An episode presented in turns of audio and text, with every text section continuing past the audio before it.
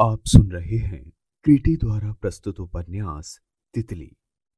महान लेखक श्री जयशंकर प्रसाद द्वारा रचित तितली मानव मूल्यों की प्रतिष्ठा का उपन्यास है। इसमें तितली, शैला, माधुरी श्याम कुमारी राजकुमारी जैसे नारी चरित्र शक्ति अर्जित करके सामाजिक जीवन को बदलते हैं। तो सुनिए ये शानदार रचना मेरी, यानी सचिन शर्मा की आवाज़ में। तीसरा खंड, भाग दो। धूप निकल आई है, फिर भी ठंड से लोग ठिठुरे जा रहे हैं। रामजस के साथ जो लड़का दवा लेने के लिए शैला की मेज के पास खड़ा है, उसकी ठुड्डी काँप रही है। गले के समीप कुर्ता का अंश बहुत सा फटकर लटक गया है, जिससे उसकी छाती की हड्डियों पर नसें अच्छी तरह दिखाई पड़ती हैं। शैला ने उसे देखते ही कहा रामजस, मैंने तुमको मना किया था। इसे यहाँ क्यों ले आए? खाने के लिए सागुदाना छोड़कर और कुछ न देना, ठंड बचाना। मेम साहब, रात को ऐसा पाला पड़ा कि सब मटर झुलस गई हरी मटर शहर में बेचने के लिए जो ले जाते तो सागुदाना ले आते। अब तो इसी को भूनकर कच्चा पक्का खाना पड़ेगा, वही इसे भी मिलेगा। तब तो तुम इसे मार डालोगे। मरता तो है ही, फिर क्या किया जाए? रामजस की इस बेबसी पर शैला काँप उठी। उसने मन में सोचा कि इंद्रदेव से कहकर इसके लिए सागुदाना मंगा दे। सब बातों के लिए इंद्रदेव से कहला देने का अभ्यास पड़ गया था। फिर उसको स्मरण हो आया कि इंद्रदेव तो यहाँ नहीं है। वो दुखी हो गई। उसका हृदय व्यथा से भर गया। इंद्रदेव की निर्दयता पर? नहीं नहीं, उनकी विवशता पर। वो व्याकुल हो उठी। रामजस को विदा करते हुए उसने कहा मधुवन से कह देना, वो तुम्हारे लिए सागुदाना ले आएगा। यही एक छोटा भाई है मेम साहब। माँ बहुत रोती है। जाओ रामजस, भगवान सब अच्छा करेगा। रामजस तो चला गया। शैला उठकर अपने कमरे में टहलने लगी। उसका मन न लगा। वो टीले से नीचे उतरी। झील के किनारे किनारे अपनी मानसिक व्यथाओं के बोझ से दबी हुई धीरे धीरे चलने लगी।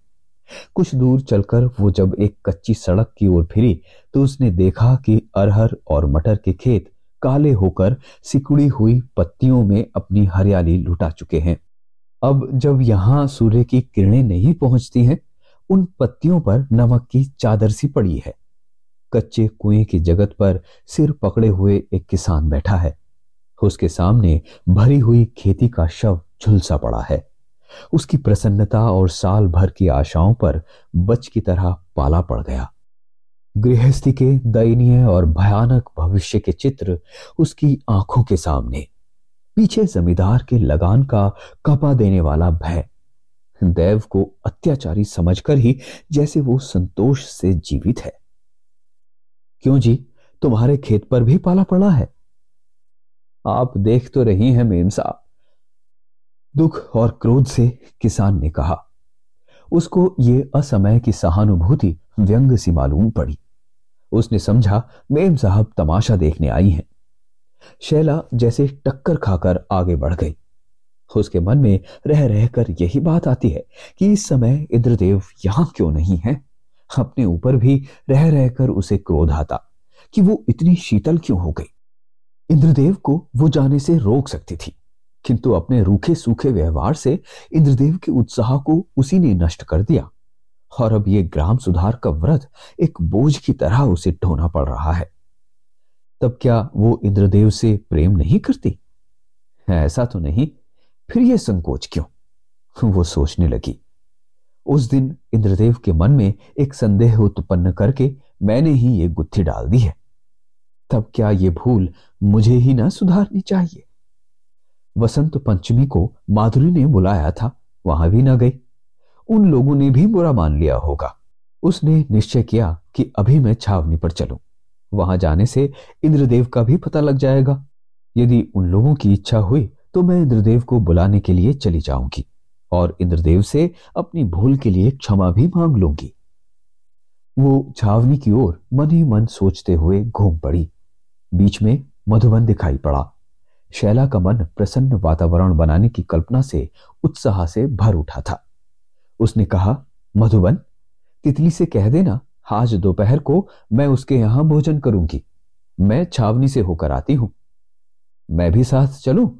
मधुबन ने पूछा, नहीं, तुम जाकर तितली से कह दो भाई, मैं आती हूँ। कहकर वो लंबा डग बढ़ाती हुई चल पड़ी। छावनी पर पहुंचकर उसने देखा, बिल्कुल सन्नाटा छाया है। नौकर चाकर उधर चुपचाप काम कर रहे हैं। शैला माधुरी के कमरे के पास पहुंचकर बाहर रुक गई। फिर उसने चिक हटा दिया। देखा तो मेज पर सिर रखे हुए माधुरी कुर्सी पर बैठी है, जैसे उसके शरीर में प्राण नहीं। शैला कुछ देर खड़ी रही, फिर उसने पुकारा, बीबी रानी? माधुरी सिसकने लगी। उसने सिर न उठाया। शैला ने उसके बालों को धीरे धीरे सहलाते हुए कहा क्या है बीबी रानी? माधुरी ने धीरे से सर उठाया। उसकी आँखें गुड़हल के फूल की तरह लाल हो रही थी। शैला से आँख मिलाते ही उसके हृदय का बाँध टूट गया। आँसू की धारा बहने लगी। शैला की ममता उमड़ आई। वो भी पास बैठ गई। जी कड़ा करके माधुरी ने कहा, मैं तो सब तरह से लुट गई। हुआ क्या? मैं तो इधर बहुत दिनों से आई नहीं। मुझे क्या पता बीबी रानी? मुझ पर संदेह ना करो, मैं तुम्हारा बुरा नहीं चाहती। मुझसे अपनी बातें साफ़ साफ़ कहो ना, मैं भी तुम्हारी भलाई चाहने वाली हूँ, बहन। माधुरी का मन कोमल हो चला। दुख की सहानुभूति हृदय के समीप पहुँचती है। मानवता का यही तो प्रधान उपकरण है। माधुरी ने स्थिर दृष्टि से शैला को देखते हुए कहा यह सच है मिस शैला, कि मैं तुम्हारे ऊपर अविश्वास करती रही हूँ। मेरी भूल रही होगी। पर मुझे जो धोखा दिया गया, वो अब प्रत्यक्ष हो गया है। मैं ये जानती हूँ कि मेरे पति सदाचारी नहीं है। उनका मुझ पर स्नेह भी नहीं है। तब भी ये मेरे मान का प्रश्न था और उससे भी मुझे धक्का मिला। मेरा हृदय टूक टूक हो रहा है। मैंने कृष्ण मोहन को लेकर दिन बिताने का निश्चय कर लिया था। मैं तो ये भी नहीं चाहती थी कि वो यहाँ आए, पर जो होनी थी, वो होकर ही रही। माधुरी को फिर रुलाई आने लगी। वो अपने को संभाल रही थी। शैला ने पूछा तो क्या हुआ? बाबू श्यामलाल चले गए? हाँ, गए और अनवरी को लेकर गए। मिस शैला, ये अपमान मैं सह ना सकूँगी। अनवरी ने मुझ पर ऐसा जादू चलाया कि मैं उसका असली रूप इसके पहले समझ ही ना सकी। ये कैसे हुआ? इसमें सब इंद्रदेव की भूल है। वो यहाँ रहते तो ऐसी घटना ना हो पाती। शैला ने आश्चर्य छिपाते हुए कहा, उनके रहने न रहने से क्या होता? ये तो होना ही था। हाँ चले जाने से मेरे माँ के मन में भी ये बात आई कि इंद्रदेव को उन लोगों का आना अच्छा ना लगा। परंतु इंद्रदेव को इतना रूखा मैं ना समझती। कोई दूसरी बात ही है जिससे इंद्रदेव को यहाँ से जाना पड़ा। जो स्त्री निर्लज हो सकती है, इतनी चतुर है, वो क्या नहीं कर सकती? उसी का कोई चरित्र देखकर चले गए होंगे। सुनिए, वो घटना मैं सुनाती हूँ जो मेरे सामने हुई थी। उस दिन माँ के बहुत बकने पर मैं रात को उन्हें व्यालू कराने के लिए थाली हाथ में लिए कमरे के पास पहुँची। मुझे ऐसा मालूम हुआ कि भीतर कोई और भी है। मैं रुकी, इतने में सुनाई पड़ा। बस बस एक गिलास में पी चुकी और लूँगी तो छिपा ना सकूँगी सारा भंडा फोड़ हो जाएगा। उन्होंने कहा, मैं भंडा फोड़ होने से नहीं डरता। अनवरी, मैंने अपने जीवन में तुम्ही को तो ऐसा पाया है, जिससे मेरे मन की सब बातें मिलती हैं। मैं किसी की परवाह नहीं करता। मैं किसी का दिया हुआ नहीं खाता जो डरता रहूँ। तुम यहाँ क्यों पड़ी हो? चलो कलकत्ते में तुम्हारी डॉक्टरी ऐसी चमकेगी कि तुम्हारे नाम का डंका पिट जाएगा। हम लोगों का जीवन बड़े सुख से कटेगा। लंबी चौड़ी बातें करने वाले मैंने बहुत से देखे हैं। निभाना सहज नहीं है बाबू साहब। अभी बीबी रानी सुन ले तो आपकी चलो, देखा है तुम्हारी बीबी रानी को। मैं मैं अधिक न सुन सकी। मेरा शरीर कांपने लगा। मैंने समझा कि यह मेरी दुर्बलता है। मेरा अधिकार मेरे ही सामने दूसरा ले और मैं प्रतिवाद न करके लौट जाऊँ, ये ठीक नहीं। मैं थाली लिए घुस पड़ी। अनवरी अपने को छुड़ाती हुई, उठ खड़ी हुई। उसका मुँह विवर्ण था। शराब की महक से कमरा भर रहा था। उन्होंने अपनी निर्लजता को स्पष्ट करते हुए पूछा, क्या है? भला मैं क्या इसका उत्तर देती? हाँ, इतना कह दिया कि क्षमा कीजिए, मैं नहीं जानती थी कि मेरे आने से आप लोगों को कष्ट होगा। ये बड़ी असभ्यता है कि बिना पूछे किसी के एकांत में उनकी बात काटकर अनवरी ने कहा बीबी रानी, मैं कलकत्ते में डॉक्टरी करने के संबंध में बातें कर रही थी। यह भी उसका दुस्साहस था। मैं तो उसका उत्तर नहीं देना चाहती थी, परंतु उसकी ढिठाई अपनी सीमा पार कर चुकी थी। मैंने कहा, बड़ी अच्छी बात है, मिस अनवरी, आप कब जाएँगी? मैं अधिक कुछ न कह सकी। थाली रखकर लौट आई।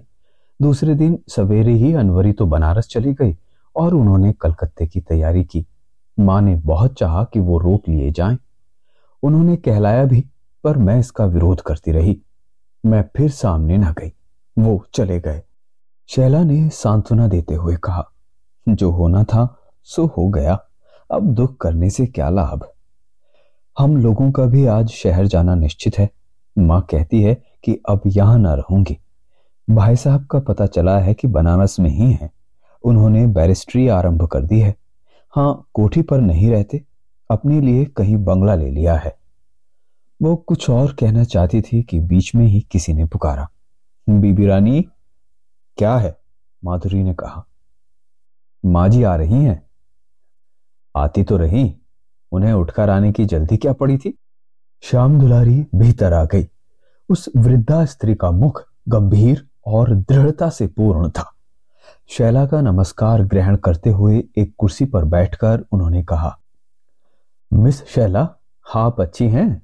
बहुत दिनों पर हम लोगों की सुध हुई। माँ जी, क्या करूँ? आप ही का काम करती हूँ। जिस दिन से ये सब काम सिर पर आ गया, एक घड़ी की भी छुट्टी नहीं। आज भी यदि एक घटना ना हो जाती तो यहाँ आती या नहीं, इसमें संदेह है। आपके गाँव भर में रात को पाला पड़ा था। किसानों का सर्वनाश हो गया है। कई दवाएँ भी नहीं है। तहसीलदार के पास लिख भेजा था। वो आई ही नहीं और शैला और भी जाने क्या क्या कह जाती, क्योंकि उसका मन चंचल हो गया था। इस गृहस्थी की विश्रृंखलता के लिए वो अपने को अपराधी समझ रही थी। उसकी बातें उखड़ी उखड़ी हो रही थी, किंतु श्याम दुलारी ने बीच में ही रोक कर कहा, पाला पत्थर पड़ने में जमींदार क्या कर सकता है? जिस काम में भगवान का हाथ है, उसमें मनुष्य क्या कर सकता है? मिस शैला, मेरी सारी आशाओं पर भी तो पाला पड़ गया। दोनों लड़के बेकहे हो रहे हैं। हम लोग स्त्री हैं, अबला हैं।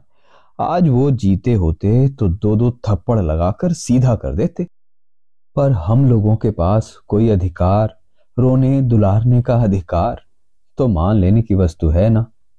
अपनी विवशता और क्रोध से श्याम दुलारी की आँखों में आँसू निकल आए। शैला सन्न हो गई। उसे भी रह रहकर इंद्रदेव पर क्रोध आता था। पुरुषों के प्रति स्त्रियों का हृदय प्राय विषम और प्रतिकूल रहता है। जब लोग कहते हैं कि वो एक आँख से रोती हैं तो दूसरी से हंसती हैं, तब कोई भूल नहीं करते। हाँ ये बात दूसरी है कि पुरुषों के इस विचार में व्यंगपूर्ण दृष्टिकोण का अंत है। स्त्रियों को उनकी आर्थिक पराधीनता के कारण जब हम स्नेह करने के लिए बाध्य करते हैं, तब उनके मन में विद्रोह की सृष्टि भी स्वाभाविक है। आज प्रत्येक कुटुंब उनके स्नेह और विद्रोह के द्वंद्व से जर्जर है और असंगठित है। हमारा सम्मिलित कुटुंब उनकी इस आर्थिक पराधीनता की अनिवार्य असफलता है।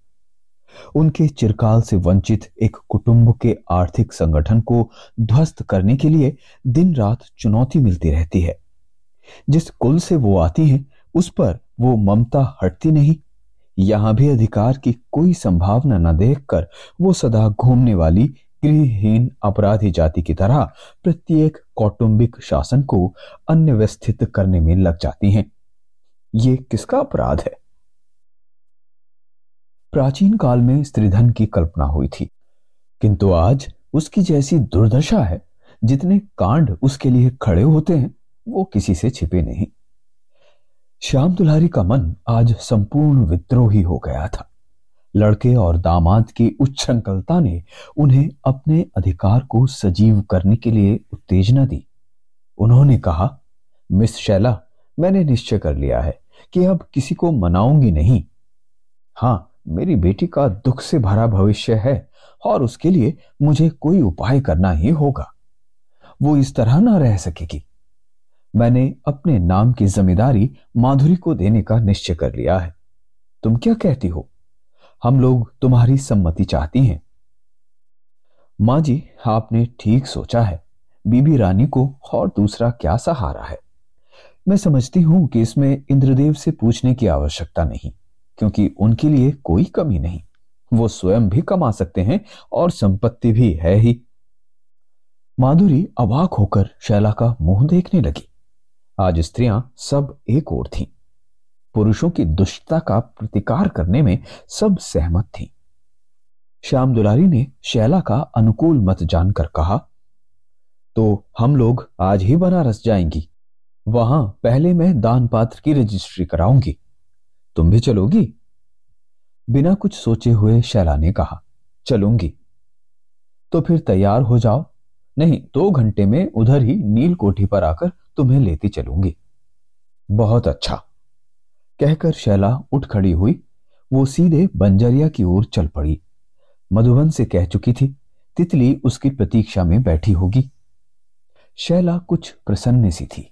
उसने अज्ञात भाव से इंद्रदेव को जो थोड़ा सा दूर हटाकर श्याम दुलारी और माधुरी को अपने हाथों में पा लिया था। वो एक लाभ सा उसे उत्साहित कर रहा था। परंतु बीच बीच में वो अपने हृदय में तर्क भी करती थी। इंद्रदेव को मैं एक बार भी भूल सकूँगी?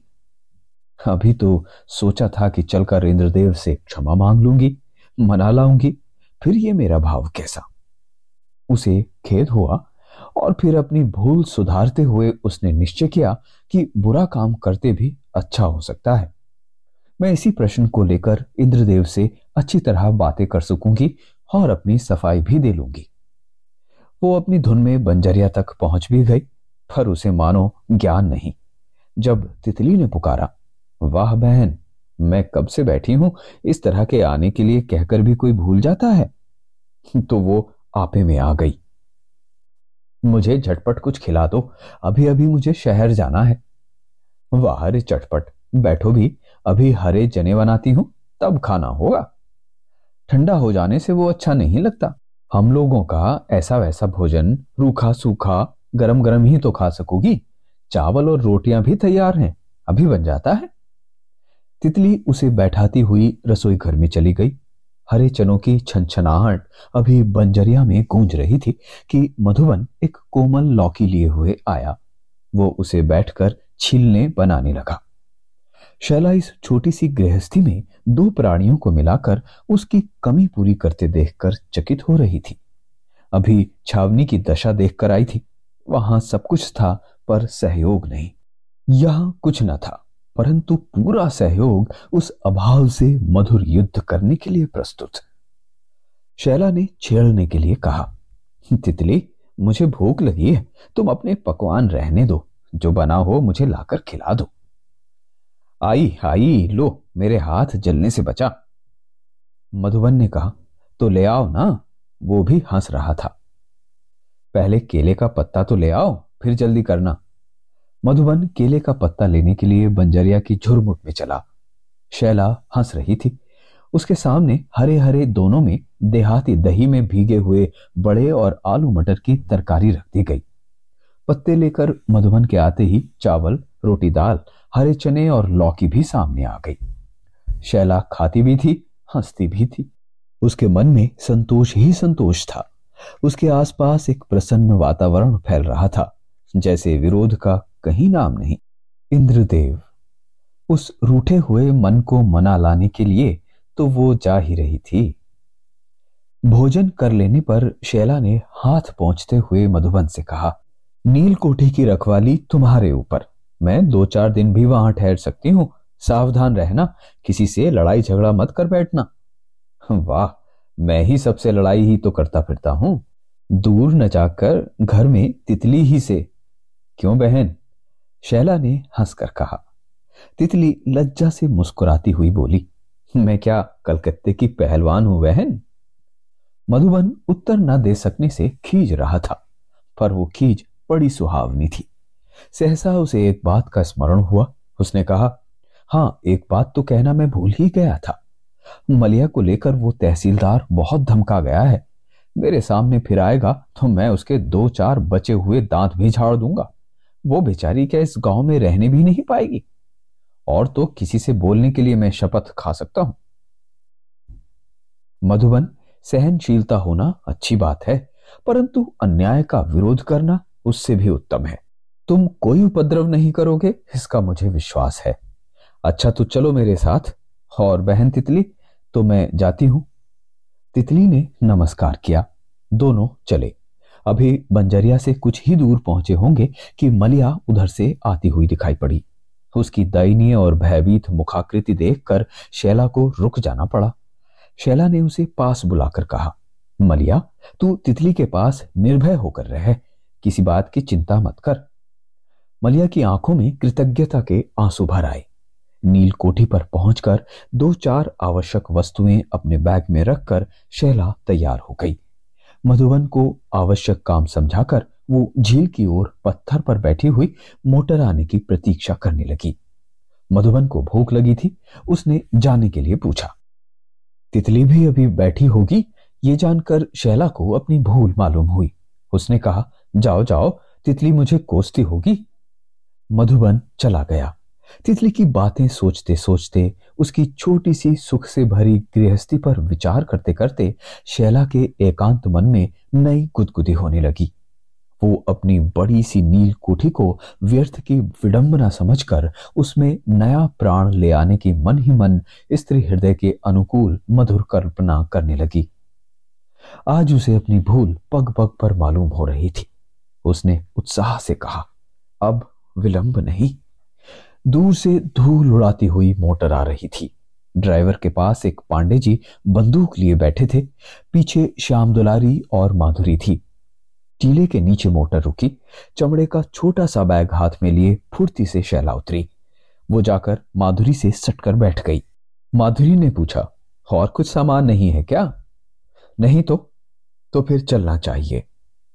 शैला ने कुछ सोचकर कहा, आपने तहसीलदार को साथ में नहीं लिया? बिना उसके वो काम जो आप करना चाहती हैं, हो सकेगा? क्षण भर के लिए सन्नाटा रहा। माधुरी कुछ कहना नहीं चाहती थी। श्याम दुलारी ने ही कहा, हाँ, ये बात तो मैं भी भूल गई, उसको रखना चाहिए। तो आप चिट लिख दें, मैं यही नील कोठी के चपरासी के पास छोड़ आती हूँ, वो जाकर दे देगा। कल तहसीलदार बनारस पहुँच जाएगा। श्याम दुलारी ने माधुरी को नोटबुक से पन्ना फाड़कर उस पर कुछ लिखकर दे दिया। शैला उसे लेकर ऊपर चली गई। श्याम दुलारी ने माधुरी को देखकर कहा, हम लोग जितनी बुरी शैला को समझती थी, उतनी तो नहीं है। बड़ी अच्छी लड़की है। माधुरी चुप थी। वो अब भी शैला को अच्छा स्वीकार करने में हिचकती थी। शैला ऊपर से आ गई। उसके बैठ जाने पर हॉर्न देती हुई मोटर चल पड़ी।